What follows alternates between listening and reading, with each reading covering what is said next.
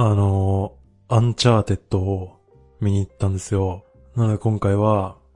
アンチャーテッドの感想について喋っていきたいと思います。いやー出ましたね。あの、ゲームの実写化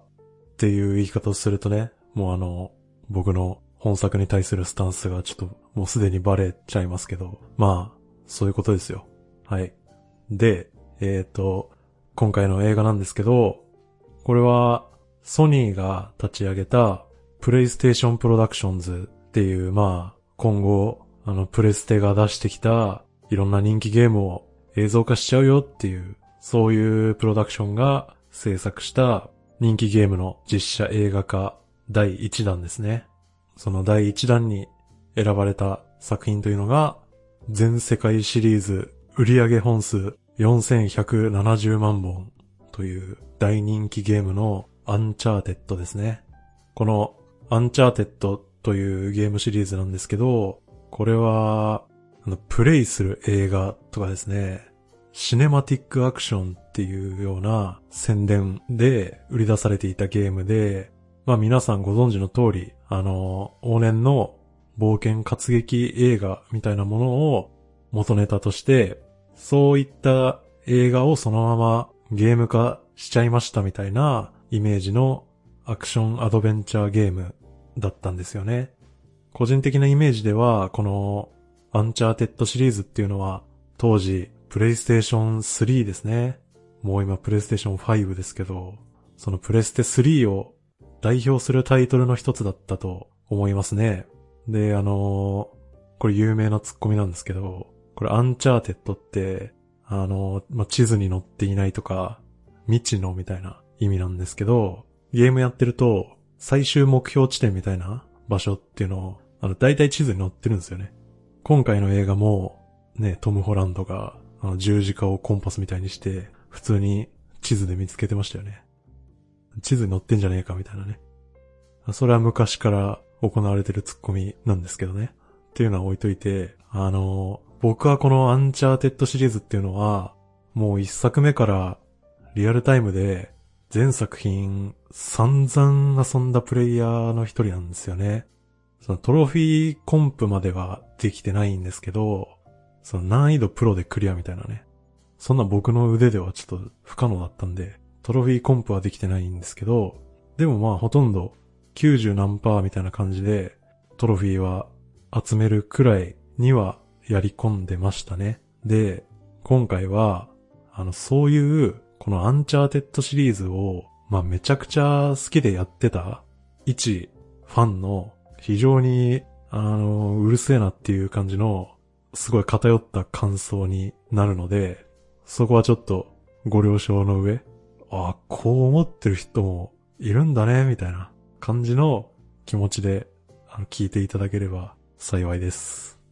で、まずですね、そもそもゲーム原作の映画ってすごい難しい問題なんですよね。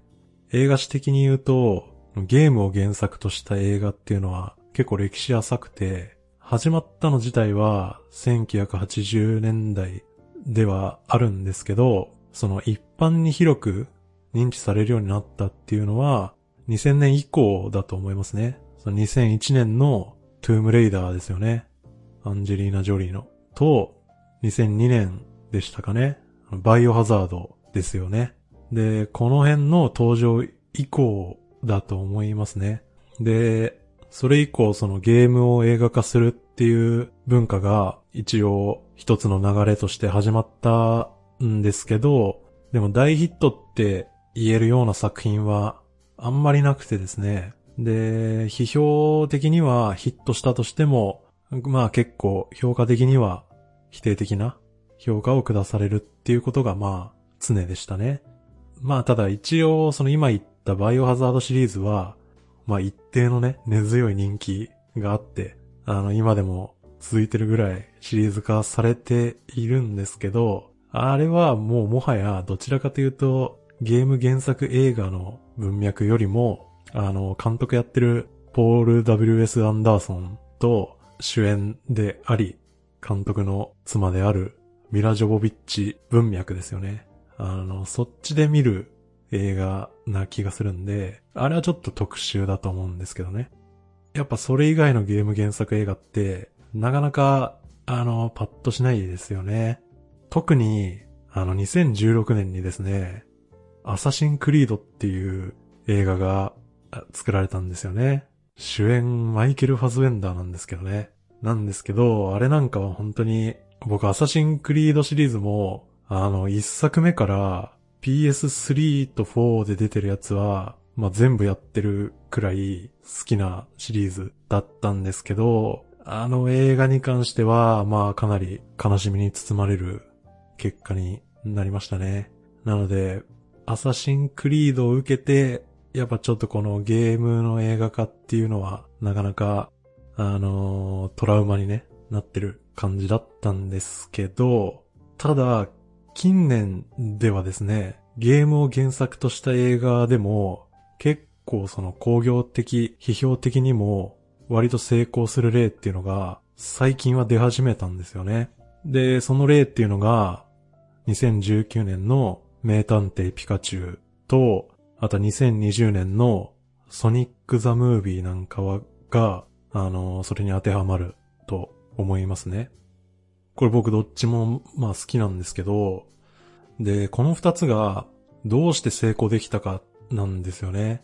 その成功した要因っていうのはいろいろあると思うんですけど、一つ思うのは、その原作のゲーム自体が、その再解釈の余地っていうのを結構広く多く持ってたっていうことがあるんじゃないかなと思うんですよね。その原作の冒涜にはならないような一定水準以上のそのゲームらしさをクリアさえしていれば、その他の要素っていうのを大幅に変更したり、あとは追加要素とか、あるいは削除したりね。そういうことをしても、そのゲームが持っていた魅力っていうのは残したまま映画として新しく面白い物語を作り上げることができるっていうことだと思うんですよ。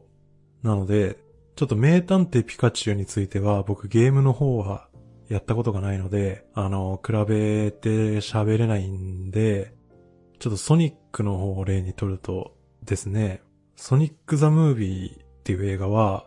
まあ当時話題になりましたけど、あのソニックのキャラデザインですよね。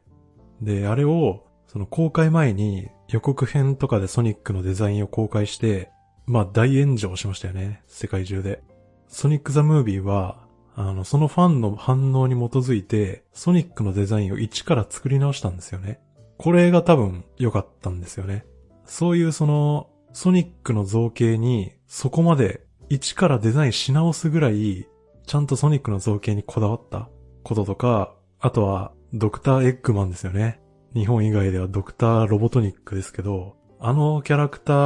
ーもそのソニックという世界においてはめちゃくちゃ大事じゃないですか。で、あのキャラクターを実写で誰が演じられるんだよって思ったら、あの、ジム・キャリーならできたっていうね。そういうその、ドクター・エッグマンにジム・キャリーを当てたっていうその英断ですよね。ナイスキャスティング。そういうのが、まさにそのソニックらしさっていうのをちゃんと担保できていて、で、そのおかげで、あの映画って、ソニック・ザ・ヘッジホックのゲームとは、まあ、かなり違った世界観の中で描かれるんですけど、って言ってもあの、ソニックワールドアドベンチャーみたいなゲームもあるんで、あの、全くああいう世界観がソニックになかったかっていうと、そうでもない気もするんですけど、ただやっぱり元祖のソニックの世界観とは大きくかけ離れた世界で描かれる物語になったとしても、そのソニックらしさがちゃんと維持できてたので、ああいうお話になっても、ちゃんとソニックの映画化として、あの人々に受け入れられた映画として成功できた要因の一つだと思うんですよね。で、ちょっとだけ話戻すと、一方でその、じゃあゲームの映画化が厳しくなっちゃう場合っていうのは、逆にそのゲーム自体に再解釈の余地が少ない。つまり、そのゲームが物語として、そのドラマとか世界観っていうのがあまりにも完成されすぎてる場合ですね。この場合、じゃあそのゲームを映画化しようってなったら、あのどうしなきゃいけないかっていうと、そのゲームらしさを維持したまま、そのゲームが作り上げていたドラマとか世界観のその完成度を超えて新しい物語を生み出さないといけないと思うんですよ。それってめちゃくちゃ難しいですよね。それがめちゃめちゃ難しくて、あの、うまくいかなかったっていうのが、まさに僕のトラウマになってるアサシンクリードだと思うんですよね。あれは本当に、あの、ゲームで描かれる巨大なストーリーを、まあ、一つの映画で、あの、説明しきることなんて到底できずに、案の定意味わからないまま、大した見せ場も用意できずに終わってしまったっていう、ああいうことになるわけですよね。で、さっき、そのゲーム自体が作り上げていたドラマとか世界観の完成度を超えなきゃいけないっていう言い方をしたんですけど、これやっぱりそういうゲームを映画化するなら、ドラマや世界観の完成度っていうのは、ちゃんと超えないと映画を作る意味がないと思うんですよね。で、なぜならば、映画という表現手段を用いながら、そのゲームが持っていた物語性とかドラマ性を超えられないのであれば、その映画はもう見なくていいんですよ。そのゲームをプレイすればいいじゃんっていう話になるからですね。だってゲームの方がちゃんと物語性とドラマ性があり、かつ、そのプレイできるわけですよ。自分が主人公として動けるわけですよね。この点に関しては映画よりゲームの方が優越してますから。なので、その映画化するんだったら、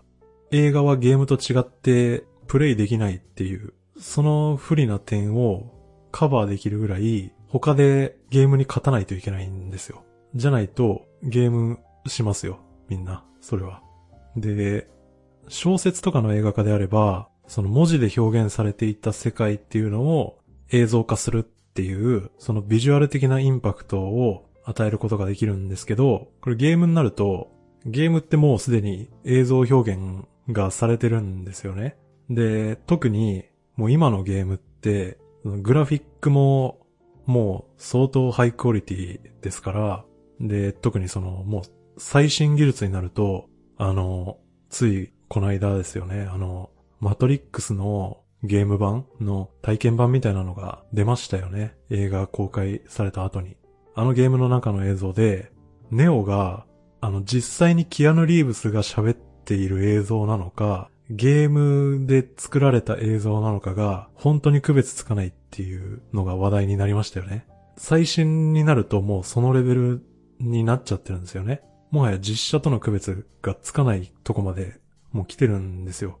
なので、あの小説とかの映画化であれば、映画はすごい強みを持ってたんですけど、ゲームの映画化になると、そこでの優位性っていうのがほぼなくなってきちゃってるんで、その映画がゲーム以上にビジュアルで与えられるインパクトっていうのは、もう結構限界があるんですよね。なのでやっぱり物語性とか、ドラマ性とか、あとはもうキャラクターの魅力とか、そういうとこで、そのゲームを超えていかないといけないんですよ。で、そこでですよ、今回のアンチャーテッドはどうかっていうことなんですよね。このゲームは、まあまさに今まで言ってきた映画化が難しい方のゲームですよ。その、物語としてはもうかなり完成されたゲームだと思うんですよね。で、元は PS3 のゲームですけど、当時の時点でグラフィックのレベルが非常に高いゲームとして有名だったんですよ。今はもう先月ですかね。PS5 でリマスター版も出ましたからね。そのもうグラフィックに関しては、あの、特に不満を感じるようなグラフィックじゃあんまりないんですよね。で、アンチャーテッドに関して言うと、それだけじゃなくて、先ほどプレイする映画って言ったように、あの、非常に映画的なんですよね、このゲームは。なので、まあ、ここで先にちょっと結論めいた話になりますけど、つまりはそのアンチャーテッドっていうゲームは、その映画化しにくいゲームの中でも、特にその再解釈の余地が少ない。なので、非常に勝算の低い映画化企画なんですよね。そもそも。ってことなんですよね。ただですね、あの、ここでちょっと一旦冷静になってですね、ゲームの映画化っていう枠から一旦ちょっと離れて、トレジャーハンター映画ですよね。そのトレジャーハンター映画としての本作と、アンチャーテッドとしての本作っていうのをちょっと分けて一回考えてみようと思いますね。なので先にちょっとトレジャーハンター映画として本作がどうかっていう話をしたいと思います。まあこのトレジャーハンター映画っていうカテゴライズが正しいのかちょっと微妙ですけど、このアンチャーテッドっていう映画は、あの、すごい古くからあるあの冒険活劇っていうよりは、インディ・ジョーンズ以降ですよね。インディ・ジョーンズっていうか、一作目はレイダース失われたアークですけどね。レイダース以降のそのトレジャーハンター映画の系譜に位置する作品ですよね。なので、まあレイダースっていう、まあインディ・ジョーンズシリーズ、あとはハムナプトラシリーズとかですね。これもゲーム原作ですが、トゥームレイダーとか、ナショナルトレジャーなんかもありましたね。主演がニコラス・ケイジですよ。ニコ系のね、ナショナルトレジャーとか、あとはパイレーツ・オブ・カリビアンとかも、そうですかね。その辺の、その純粋に、こう、お宝とか伝説を追いかけるような、いわゆる王道トレジャーハンター映画みたいなラインナップの最新版みたいな形で名を連ねようとしている作品だと思いますね。で、そう考えると、確かにそのちょうど最近ではそういう王道トレジャーハンター映画みたいな超大作っていうのはなんかあんまりないように思うんで、そのアンチャーテッドの映画化するなら割といいタイミングだったように思いますね。ただその、一応、あの、ジュマンジ、ウェルカムトゥジャングルとかですね。あとはジャングルクルーズとかね。どちらもドゥエイン・ジョンソンですけど、この辺も入れてもいい気もするんですけど、ただこの辺って結構設定にひねりがあるんで、なんか王道とはちょっと違うかなみたいな気はするんでね。本当にトレジャーハンターど真ん中みたいな映画っていうのは最近なかったように思うんで、なのでまあいいタイミングだったんではないですかね。で、王道トレジャーハンター映画って言ったようにですね。要するに、あれですよ。ポップコーンムービーってやつですよね。つまり、細けい答えいいんだよ映画ですよね。そういう映画として見るなら、まあ全然いい出来だったとは思いますよ。あの、まあとあるお宝をめぐって二つの勢力が争うとかですね。登場人物同士が、あの、騙し合いをね、繰り広げるとか。あとはもう、とにかく、ド派手なスペクタクルシーン、アクションシーンとか。あとは、その肝心のお宝は最後ちゃんと見つけるんですけど、でも、結局最後は、みたいな。あの、そういうお決まりの展開みたいなのが、ちゃんと用意されていて、特にクライマックスですよね。あのクライマックスは、本当に、ね、まあ、昨今のアクション対策をね、完全に超えてるとは言わないんですけど、あの、昨今のアクション対策と引けを取らないような、あの、ちゃんとスケールのでかいあの、バッチリな、あの、とんでもバカアクションみたいなのをやってくれてたと思いますね。ただまあ、申し訳ないんですけど、ちょっと言いたいこともあってですね。あの、細けいことはいいんだよって言っておいてなんなんですけど、やっぱりちょっと、うーんっていうところもあるんですよ。もう一言で言うとですね、いくらなんでも、第一話感が強すぎないですかね。そのネイトの兄サムの存在とかですね、フランシス・ドレイク教のあの指輪とかね、そういう謎は、あの、いいとしてね。本作のメインキャラクターたちの人間関係がですね、そのあまりにも、なんか、今後に期待みたいな。俺たちの冒険はこれからだ感が、ちょっと過ぎないですかね。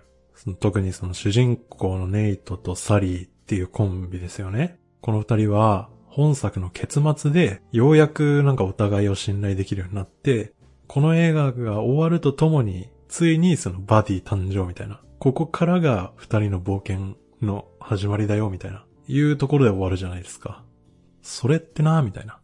で、ネイトとクロエの関係もですよ。クロエ自体はクライマックスではいないしね。最後の登場の仕方とかもあの、結局仲間になるんだかならないんだかみたいな、ちょっと中途半端なまんま終わっちゃうんですよね。んで、それってなんか今後のシリーズ化ありきの終わり方じゃないですか。ねえでもまあそれを言ったら MCU だってそうじゃんってなっちゃいますけど、ん、でもなんか一つの作品は一つの作品としてもうちょっとこう綺麗にまとめてくれないものかなってって思っちゃいますね。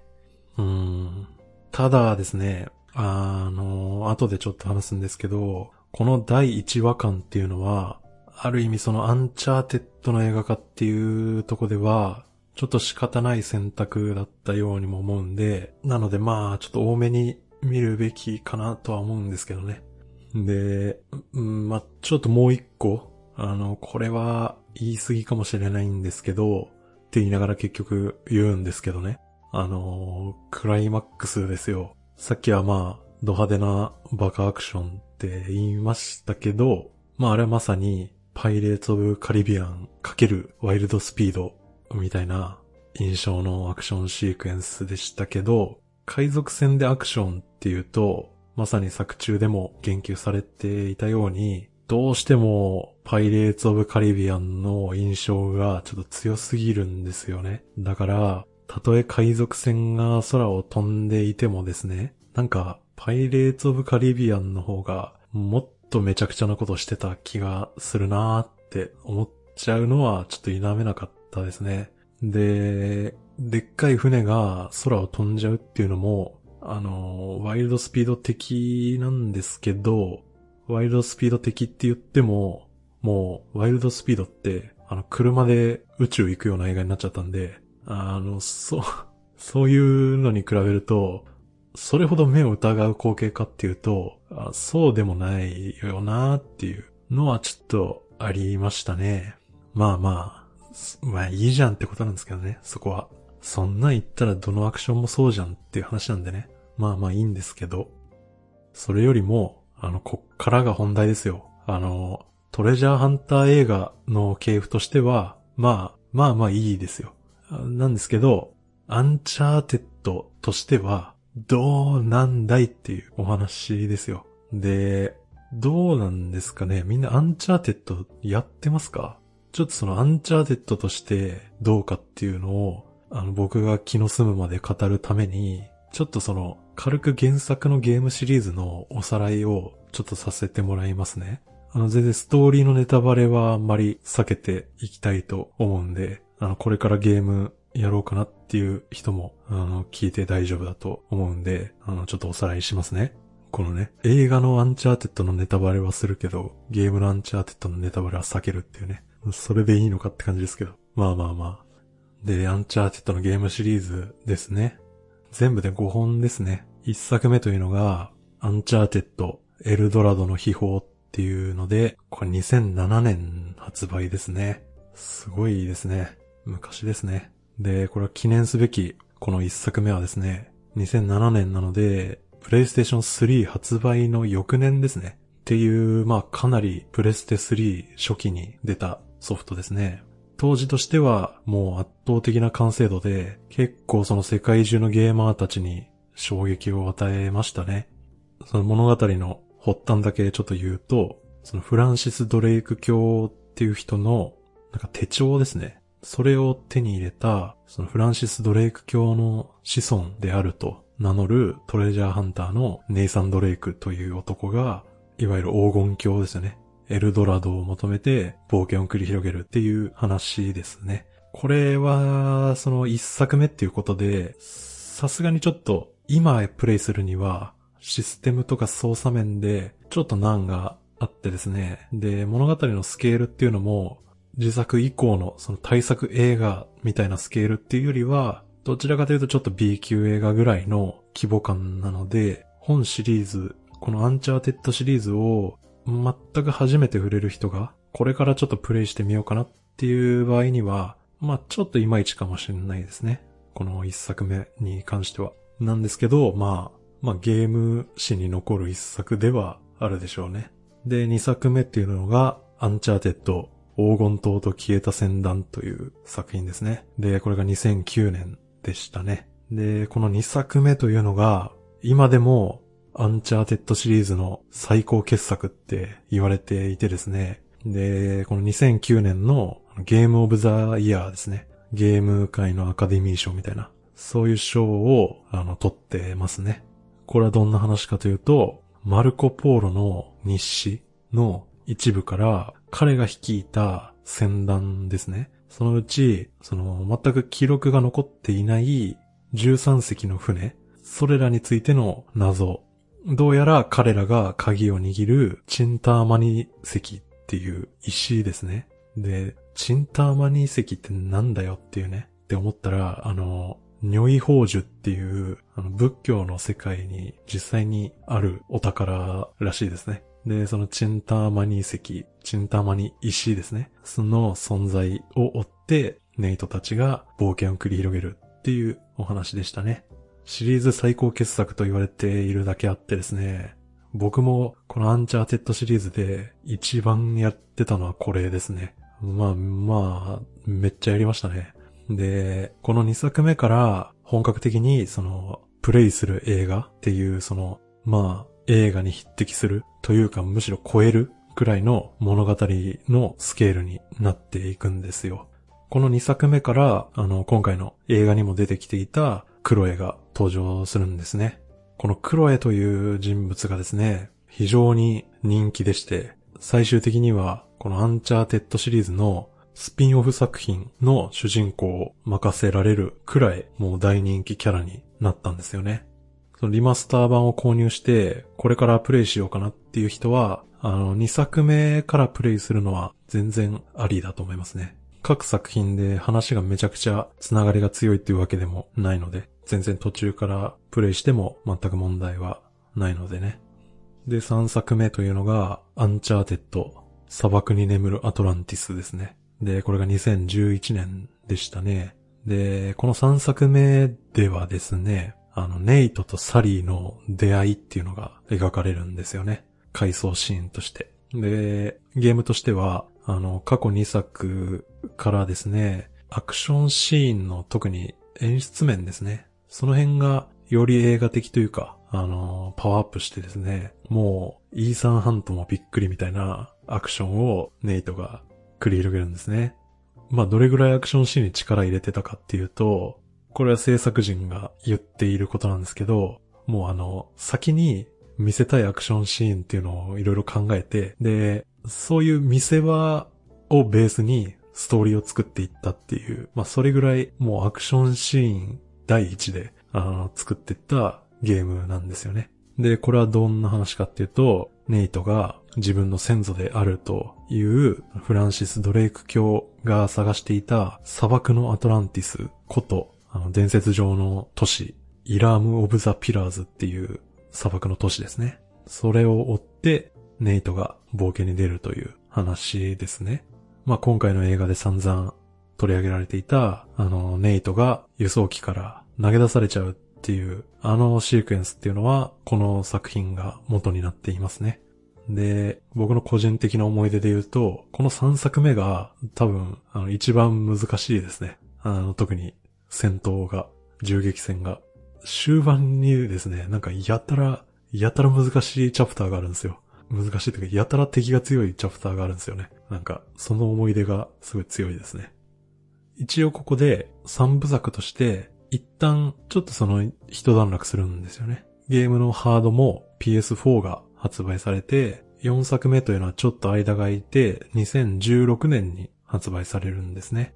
なのでこれは4作目からは PS4 で出てますね。で、それがアンチャーテッド海賊王と最後の秘宝というソフトですね。この4作目で、ネイトを主人公とする物語っていうのは完結しますね。この4作目で、あの、映画にも登場したネイトの兄、サムというのが登場するんですよね。これはまあどんな話かっていうと、えー、この物語が始まる3年前にですね、トレジャーハンターを引退しているんですよね、ネイトが。で、そんなネイトのもとに、とある事情で兄であるサムが現れるんですよね。まあいろいろあって、そのサムのために海賊王と言われるヘンリー・エイブリーの財宝っていうのを探す冒険に出るという話ですね。この作品はですね、原題がアンチャーテッド4でサブタイトルで A Thief's End っていうタイトルになっている通りですね、今までのとにかくド派手な大冒険と宝探しっていうよりはですね、もう兄であるサムを救うための冒険になっていて、もう過去3回の冒険を経て、もう設定的には40歳近いんですよね、ネイトが。そこまでちょっと年老いたネイトの、もはや引退試合みたいな雰囲気のゲームなんですよね。なので、その今までの過去3作に熱中してきたプレイヤーは、もうなんかその、ロッキーザファイナルはちょっと褒めすぎなんですけど、まあそういうことですよ。ちょっとその、今までありがとう感が、こうずっと漂った最終作なんですよ。これはこれですごくいいんですよね。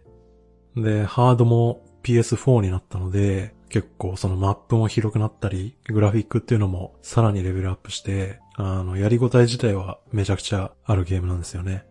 って感じで、ネイトの物語は4作目で完結するわけですよ。で、最後に5作目っていうのが、アンチャーテッド古代神の秘宝というゲームで、これが2017年ですね。これはもうネイトの物語が完結した後のスピンオフ作品ですね。先ほどもちょっと言った通り、あの今回の映画にも登場しているクロエが主人公になって展開していく作品ですね。これはどういう話かというと、前作の海賊王と最後の秘宝から半年後ぐらいの設定で、えー、古代インドの秘宝、ガネーシャの牙っっていうものをめぐって、そのクロエがインドで内戦を引き起こしたその軍事組織とこのガネーシャの牙を奪い合うというお話でしたね。これはその元々は海賊王と最後の秘宝の追加ダウンロードコンテンツとして開発されたものだったんですけど、まあ思いのほかちゃんとしたボリュームになったっていうことで、あの、普通に単体作品として出たんですよね。まあそういうもともとダウンロードコンテンツだったたっていう背景とか、あとはその物語にネイトが一切登場しないんですよね。で、そういう作品だったんですけど、これまでのその黄金塔と消えた戦団以降、これまでの作品でそのクロエっていう魅力的なキャラクターを生み出していたおかげで、ネイトが出てこなくても、一応そのアンチャーテッドファンたちの期待は裏切らないような、あの、ちゃんと面白い作品に仕上がっていましたね。この5作っていうのがアンチャーテッドシリーズなわけです。これらの作品っていうのは、えー、PS4 であれば、あの、3作目までのリマスター版っていうのが販売されていて、で、PS5 であれば、もうこの5作品全部が入ったリマスター版っていうのが販売されていますね。このアンチャーテッドシリーズは、本当に全然今プレイしても全く問題なく楽しめるシリーズなので、特に2作目は超楽しいんで、こういうトレジャーハンターものの映画が好きな人だったら、あの、本当絶対楽しめると思うんで、あの、ぜひプレイしていただきたいゲームシリーズですね。ってな感じでですね、そういうゲームの映画化っていうのが本作でした。で、はっきり申し上げてですね、アンチャーテッドシリーズとしては不満ですね。申し訳ないですけど、ちょっとね、厳しいですね。まあ、不満って言ったんですけど、でも、そもそもこの映画は、どちらかというと、このゲームシリーズのファンっていうよりは、ゲームシリーズをプレイしたことない人向けに作られていますね。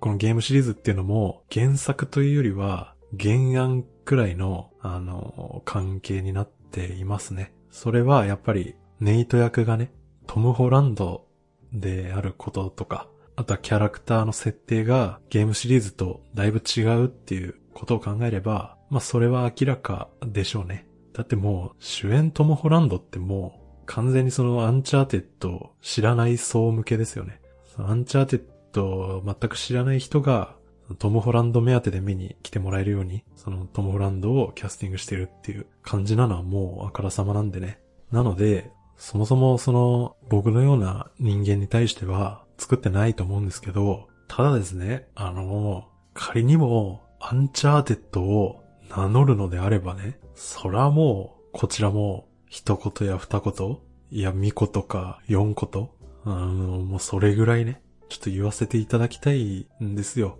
あとは、その、このアンチャーテッドシリーズが、あの、いかにね、あの、いいゲームかっていう、その魅力を伝えたいっていう気持ちもちょっとあるんで、あの、本作が、アンチャーテッドの映画化としては、どの辺がダメだったかっていうのを、ちょっと、あえて、しっかり、ちょっと言っていきたいと思います。で、もう、端的に言うと、この、今回の映画は、アンチャーテッドっていう原作のゲームシリーズが持っていた本来のその魅力っていうのは、ほとんど失われてます。でも、これは、しょうがないんですよね。仕方ないことだと思います。なぜならですね、あの、前半でも喋ったんですけど、このアンチャーテッドシリーズっていうのは、映画化できそうに見えて、本来映画化には向かない作品だからなんですよ。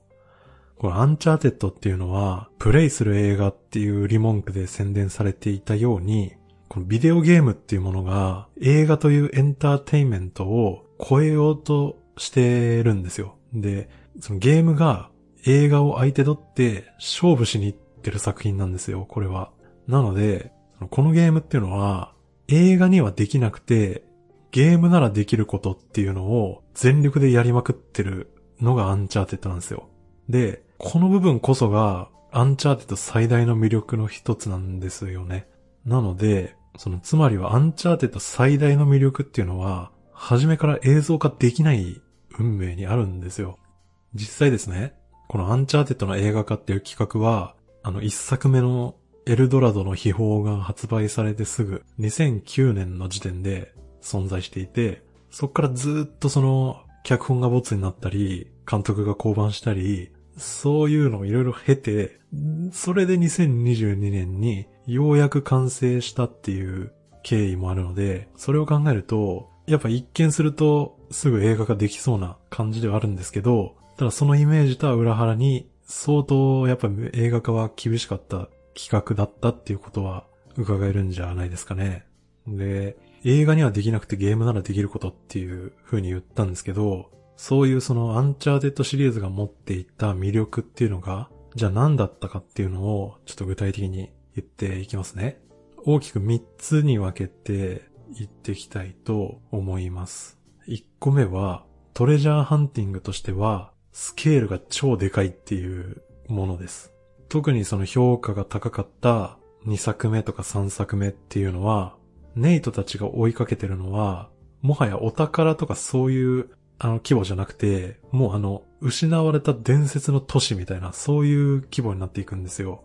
で、その前作を通して、あの、遺跡っていうのが必ず登場するんですけど、その登場する遺跡は、もうどれもこれもとにかく巨大なんですよ。その超でかい空間、その遺跡空間っていうのを、ネイトが、あの、もう人間をやめたレベルの握力でよじ登っていって、飛び回って、そうしてパズルを解いていってですね。で、その結果、これまた巨大なギミックが動き出して道が開けていくみたいな、こういう流れっていうのがこのシリーズのお決まりであって、最大の特徴の一つなんですよね。で、この巨大な遺跡を動き回るっていうのが、このゲームの非常に楽しい要素なんですよ。で、その遺跡とか、あと最終目標になるお宝っていうのが、なんでこんな巨大かっていうのは、要するに映画化できないからですよ。映画では味わえないものだからですよ。つまり、その映画とか特にその実写の映像では到底再現できない規模のステージを次々に用意することで、その映画では得られないスケール感とか、そういうものをアンチャーテッドは実現してるんですよね。で、これがまさにアンチャーテッドらしさの一つなんですよ。アンチャーテッドの魅力二つ目は、アクション映画の見せ場全部載せですね。今、その遺跡が必ず登場するっていう話をしたんですけど、そういう遺跡を探して訪れる舞台、地域っていうのは、まあ、あらゆる地域が登場するんですよね。で、アドベンチャー映画の舞台として、あの、想定できる地域っていうのは、もう大抵登場済みなんですよね。ジャングルはもちろんのこと、市街地だったり、あと都市の地下とかね、雪山も出てくるし、海が舞台になるし、島を行き来することもあるし、砂漠をさまようこともあれば、洞窟を探検することもあり、その結果、古代遺跡にたどり着いて、最終的には古代都市に到着みたいな。もうそういう感じですよ。そのゲームの1作品の中でも、そのいろんな地域をあちこち移動するんで、その一つの作品を通して、その冒険する舞台に飽きることっていうのはまずないですね。また何度も言ってるように、そのプレイする映画って売り文句を使っている通りですね。どっかのアクション映画で見たような、とにかくド派手な見せ場っていうのが、もう連発されるんですよ。これをもう上げるとキリがないんですけど、例えば、もうカーチェイスは当然あるし、で、カーチェイスをしながらの銃撃戦とか、列車アクションもあるし、あとは離陸しようとする飛行機に飛び乗って、案の定その飛行機はその後墜落するとかですね。あとはもうポセイドアドベンチャーさながら豪華客船の沈没とかですね。あとは渡っている途中で橋が崩れるなんてことは当たり前だし、崩れていく建物の中で敵と戦ったり、で、その崩れゆく建物から隣の建物に飛び移ったりですね。そんなこともするし、あと戦闘ヘリと戦ったりですね。戦車と戦うこともあるし、もうそんなのがずっと続くんですよ。で、とにかくその絶対絶命とか危機一髪とか九死に一生を得るみたいなものの連発なんですよ。で、その見せ場一つ一つっていうのは何かの映画で見たような見覚えのあるアクションシークエンスなんですけど、ただそのアンチャーテッドがそういう映画と違うのは、やっぱりその量なんですよ。これに関しても、ステージが巨大っていうことと同じように、そのゲームっていうのは映像が全部コンピュータグラフィックなので、映画なんかよりはるかにその見せ場の量っていうのを用意できるんですよね。その見せ場の量っていうので、アンチャーテッドは映画に対抗してるんですよ。もうこれらの見せ場の数々っていうのは、一本の映画で対応できる量では完全にないんですよ。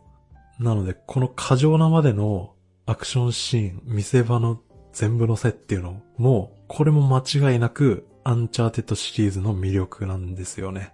で、三つ目のアンチャーテッド魅力っていうのは、これ僕個人的には最大の魅力だと思ってるんですけど、ネイトとサリーをはじめとするやっぱりキャラクターたちなんですよ。主人公であるネイトっていうのは、もう、なんというか、追いかけてるお宝そのものよりも、もうその冒険自体にちょっと興奮してる節のある、まあ、根っからの冒険家なんですよね。ただ、それ以上に何がいいって、このネイトっていう人は、皮肉とユーモアに溢れた、ちょっとくたびれ気味のおっさんなんですよ。で、これはその、吹き替えをされてる東地ひろきさんの素晴らしい吹き替えもあってですね、これまさに愛すべきキャラクターに仕上がってるんですよ。これもあげればキリがないんですけど、あの、例えばですね、あの、足場とか建物が崩れ始めると、ああ、これはいい兆候じゃないとか、ああ、最高なんて言いながら走り回るし、敵からこっちに向かってグレネードをね、投げ込まれたら、やべやべやべとか言って、めちゃめちゃ焦るし、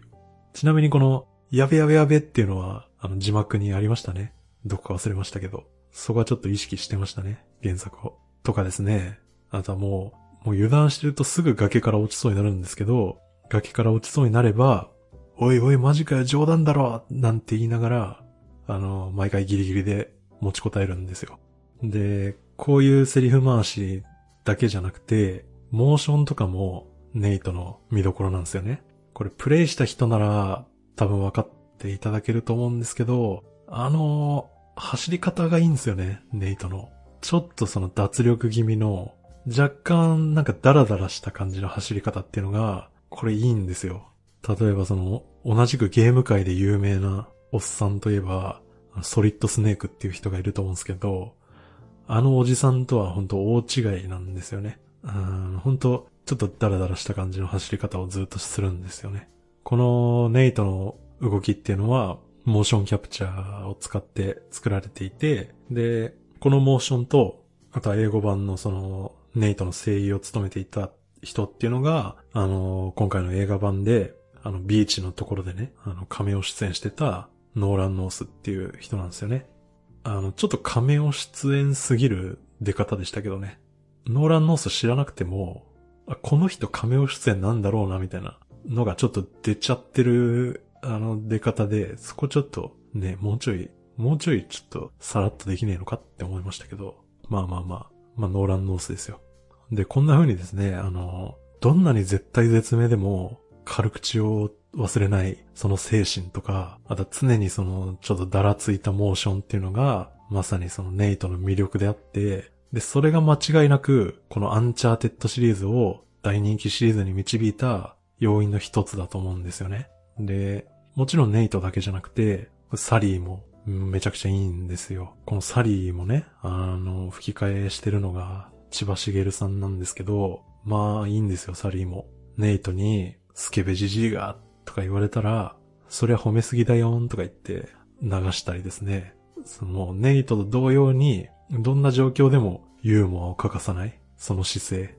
がやっぱりいいし、で、それでも、やっぱ大事な時にはいつも頼りになる男なんですよね。で、一方その、設定上では、ネイトの25歳年上っていう設定なんですけど、まあ、その設定もあって、あの、もうお前みたいに若くないんだからみたいなことを言いながら、あの、身体能力の面では、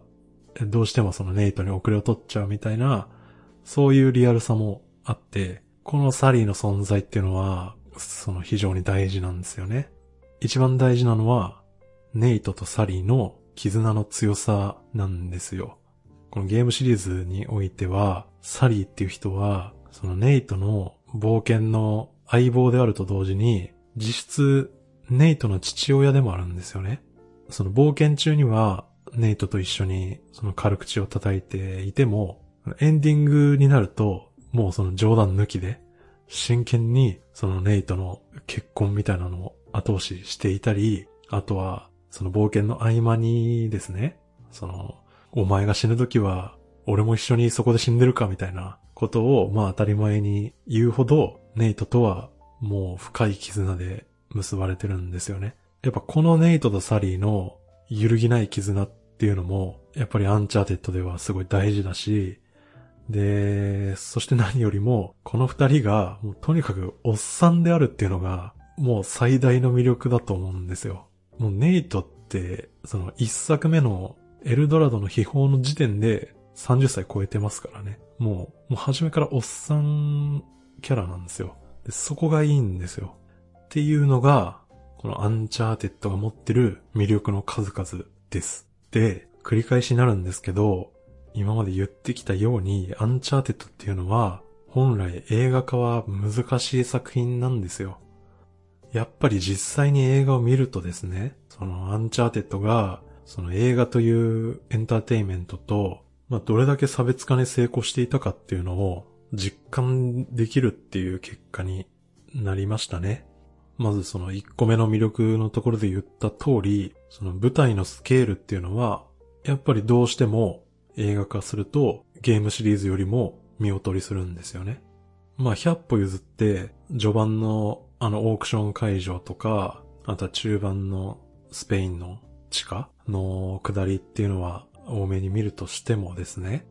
最後にたどり着くお宝が海賊船2隻っていうのはアンチャーテッドシリーズとして言うとちょっとしょぼすぎますね。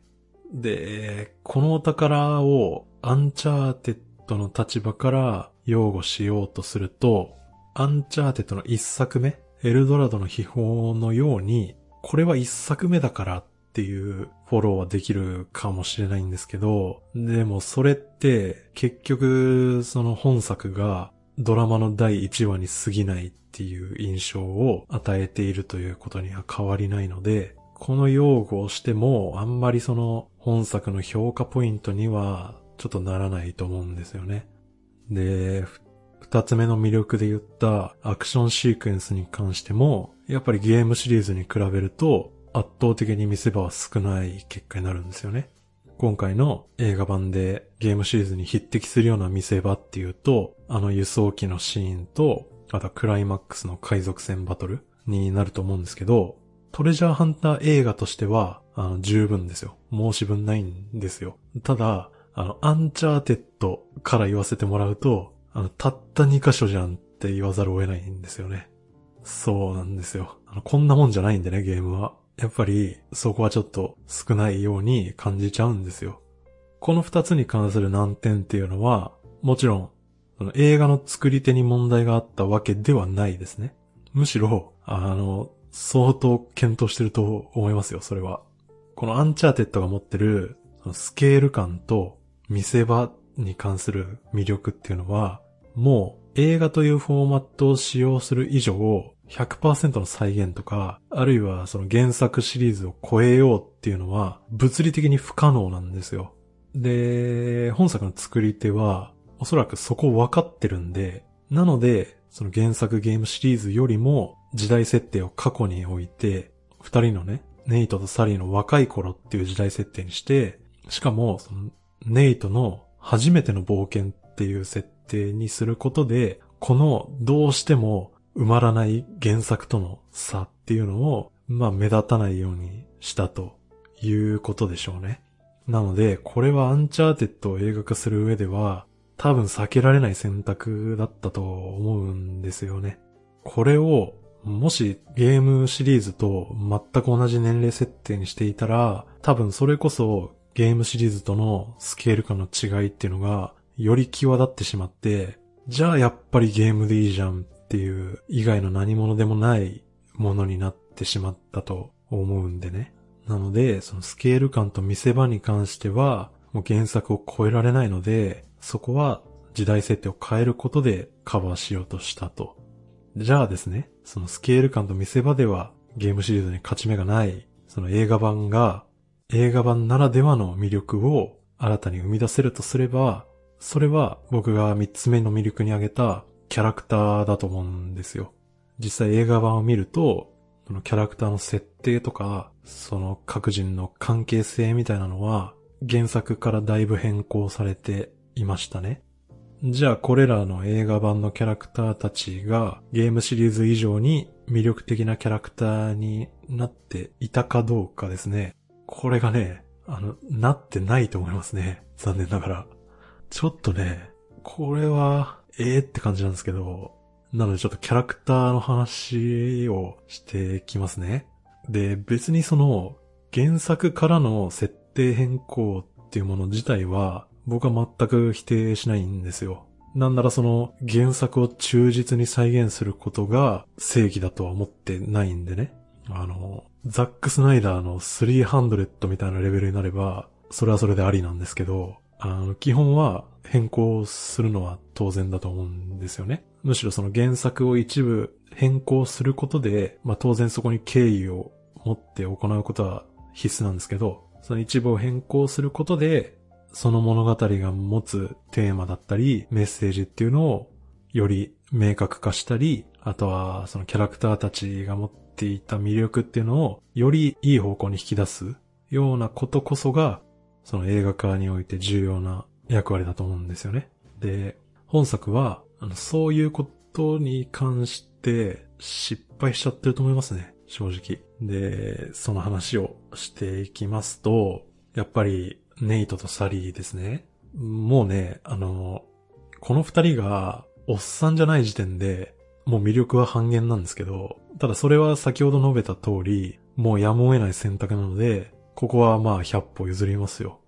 でですね、その先ほどのアンチャーテッドの魅力で紹介した通り、この主人公ネイトっていう人物は、サリーと出会う前の少年時代、あの、14歳前後ですね。その頃から、あの、一人でフランシス・ドレイク教の秘密を追いかけてるような、あの、根っからの冒険野郎なんですよ。というか、このシリーズ通してみると、冒険野郎どころか、もはやもうアドレナリンジャンキーなんですよ。もうその、絶対絶命な状況に陥ることにもう興奮してるレベルの人なんですよね。で、このゲームをプレイするプレイヤーは、あの、そういうネイトと冒険を共にすることで、もうめちゃくちゃ巨大な遺跡での謎解きにワクワクするし、絶対絶命の状況に興奮を覚えるんですよ。そういうキャラクターなんですよね。で、ところが、本作のネイトはどうかっていうことなんですよ。まずですね、そのトレジャーハンターになるきっかけっていうのが、その謎の男サリーに誘われたからですよね。しかも、その冒険に出る動機っていうのも、兄を探すためですよね、あくまで。ね、しかもその兄は見つからないし。これってもう、なんというかまるでシリーズ最終作の一度トレジャーハンターを引退した後のネイトみたいなことになってるんですよ。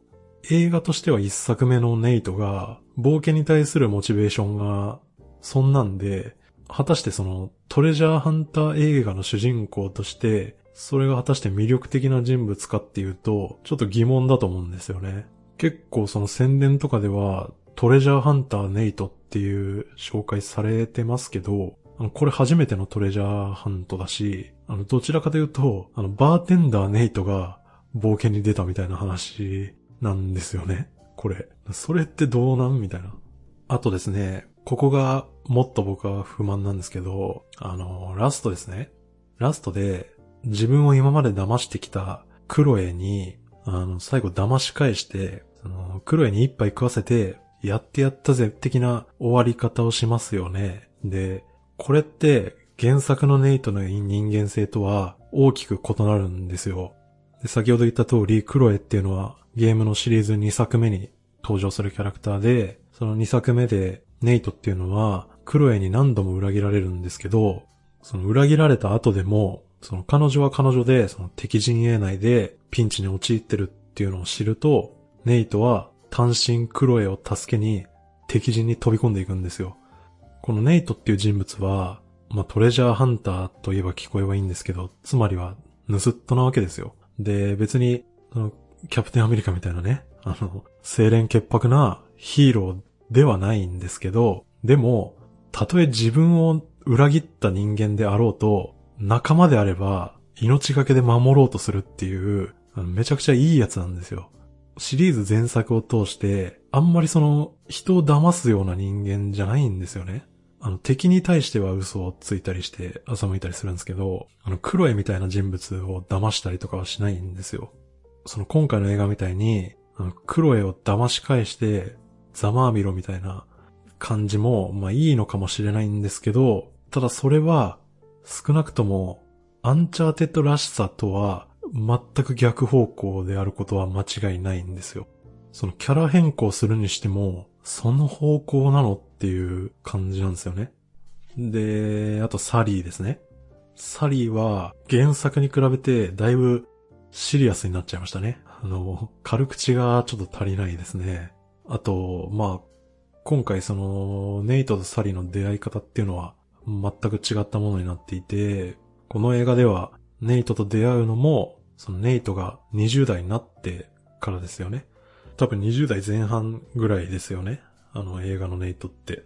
で、出会った後っていうのも映画の中盤ぐらいまではずっとこうネイトを欺き続けていて、最後の最後にその財宝よりもネイトを助けるっていう選択をする形で、最後にネイトとバディ関係が完成するっていう終わり方をしていましたね。これが、あのー、ゲーム版ではですね、サリーとネイトが出会うのは、ネイトが14歳前後の頃なんですよね。それ以来、20年以上の付き合いを続けるわけですよ。先ほども言った通り、ネイトの相棒でもありながら、父親なんですよね。その父親でもあるっていうほど、極めて強固な関係なわけですよ。そういったネイトとサリーの関係性に比べて、今回のネイトとサリーっていうキャラクターの関係性が、果たしてゲーム版よりも改良されているものかっていうと、これもちょっと疑問なんですよね。まあ今後のシリーズ化で、まあ、いくらでもやれるんだとは思いますけどね。そう、ここもやっぱり、なんかそういう変更なのっていう風に思っちゃうんですよね。あとは、クロエですね。クロエもね、ちょっと、これはもう、この一作目の現時点ではですけど、もうキャラクターとしてはっきりと劣化してると思いますね。あの、クロエっていうのはシリーズ2作目に初登場したキャラクターで、シリーズ最高傑作である2作目において、最重要と言って過言ではないキャラクターなんですよね。この初登場以降、多くのファンを生んで、最終的にはスピンオフ作品の主人公になるくらい人気キャラクターになった人ですよ。このゲーム版で描かれたクロエっていう人物は、ゲーム版ではネイトの元カノっていう設定で登場するんですよね。2作目で繰り広げられる、そのチンターマニ石を巡ったそのボスであるゾラン・ラザレビッチっていうね、そのおじさんが率いるテロ組織との戦いっていうものにネイトを引き込んでしまった張本人がクロエなんですよ。物語中では複数回ネイトを裏切ることになるんですけど、それは単にその彼女が他人を信用できずに自分だけが勝ち抜けようとしてそういう行動に出ているっていうわけではないんですよ。その人質になってしまった自分の身を守るためであったり、あとはそのネイトに対してね、自分なんかのためにその命をかけて助けに来るなよって伝えたいがために、その結果としてネイトを裏切る形になっちゃったりとか、全部そのちゃんと彼女なりの事情とか、彼女なりのそのネイトに対する思いっていうのがあって、そういう結果として裏切っちゃうような行動に出てるっていう人なんですよ。それが、じゃあ今回の映画版のクロエはどうかっていうと、まあそのネイトとは初対面っていう設定になっていたこともあって、なんか単にお互いが信用できないから騙し合うみたいな関係に終始しちゃってますよね。今回はその逆に、そのクロエはサリーと過去から付き合いがあるっていう設定になってましたけど、その設定も、あそんなに生きてないですしね。クロエとサリーっていうのも、なんか、二人とも単に疑い合ってるだけみたいなことになってるんで、クロエに関しては、もうそのアンチャーテッドらしさがないとかっていうより、もうその本来持っていたはずのキャラクターとしての魅力とか、その深みみたいなものが、あの、単に失われてるっていう結果に終わってますね。もう、はっきり言って。はね、ちょっと大いに不満でしたね。で、最後にキャラクターに関してもう一個言っておくと、エレナの不在ですね。これゲームシリーズのファンはみんな気になる点だと思うんですけど、あの、エレナ・フィッシャーっていう女性のね、キャラクターが映画にはいないんですよ。やっぱりこのエレナって大事で、このね、本シリーズのタイトルになってるアンチャーテッドっていうのは、もともとはそのシリーズ一作目のエルドラドの秘宝で、エレナっていう人が司会を務めていたテレビ番組のタイトルのことなんですよね。それがゲームのタイトルになってるっていうことなんですよ。まあそれよりも大事なのは、エレナっていうのは、サリーと同様に、このネイトの物語全4作品、全部に登場してるキャラクターなんですよね。で、あの、これは、あの、これをネタバレして、ゲームシリーズの面白さが大きく損なわれるってことはないと思うんで、言っていいと思うんですけど、このエレナっていう人は、最終的にネイトと結婚する人なんですよ。なので、その映画版にエレナが一切登場しなかったっていうのは、ちょっと意図が正直不明なんですよね。ただ、その、ネイトと冒険を共にするバディっていうのは、サリーだけにしたいと。じゃあ、エレナを、そのクロエのポジションに置いて、ネイトと騙し合いをさせるっていうわけにはいかないっていう事情は、まあ理解できるんですよね。ただ、そのちょっとしたシーンだけでも、ネイトとエレナの出会いを描かなかったっていうのは、その今後シリーズ化をして、最終的に全てを丸く収めてハッピーエンドっていう風にするのであれば、この映画の一作目でエレナが出てこないっていうのは結構不利だと思うんですよ。なので、あのー、考えられるとすると、ネイトとクロエがカップリングされるもしくは、ネイトは特に恋愛はしないっていう展開が今後考えられると思うんですけど、ただこの変更がね、あの、ゲーム版よりもどうプラスに働くのかっていうのは、ちょっといまいち想像がつかないんですよね。で、このゲームシリーズにおいては、ネイトとエレナの関係っていうのは、その各作品の本筋のストーリーの次には大事な要素だったんですよ。特にそのゲームの一作目では、もう一番最初のシーンが、ネイトとエレナのシーンから始まるんですよ。まあそういう重要なキャラクターなんですけどね。そのエレナが映画にはいないということなんですよね。映画版においてこの変更っていうのが今後のシリーズ化にどう影響を与えるのかはちょっとなんか心配な気はしますね。って感じですかね。まあ、今回はその映画の感想っていうよりは、あのゲームシリーズの宣伝みたいになっちゃいましたけど、あの、簡単にまとめるとですね、この映画は、あの、ポップコーンムービーとしては、ある程度楽しめるんですけど、ゲームのアンチャーテッドは、この映画よりも、もっとエキサイティングだし、もっとスリリングで、ワクワクする素晴らしいアドベンチャーゲームですよっていうことですかね。プレイする映画っていう表現は本当に偽りなくて、あの、もし映画が好きで、このゲームシリーズをプレイしたことがないっていう人は、あの、ぜひプレイしてみてほしいですね。あの、きっと楽しめると思うんで、現在ではもうすべてリマスター版出てるんで、あの、かなり安く買えるんでね。ぜひちょっとやってみてほしいですね。っていう感じで、アンチャーテッドファンとして、あの、散々文句を垂れ流してきましたが、でも、まあそのゲームの映画化っていうジャンルで考えれば、あの、十分いい出来だったとも思いますよ、実際。アサシンクリードに比べたら、めちゃくちゃいいですよ。本当に。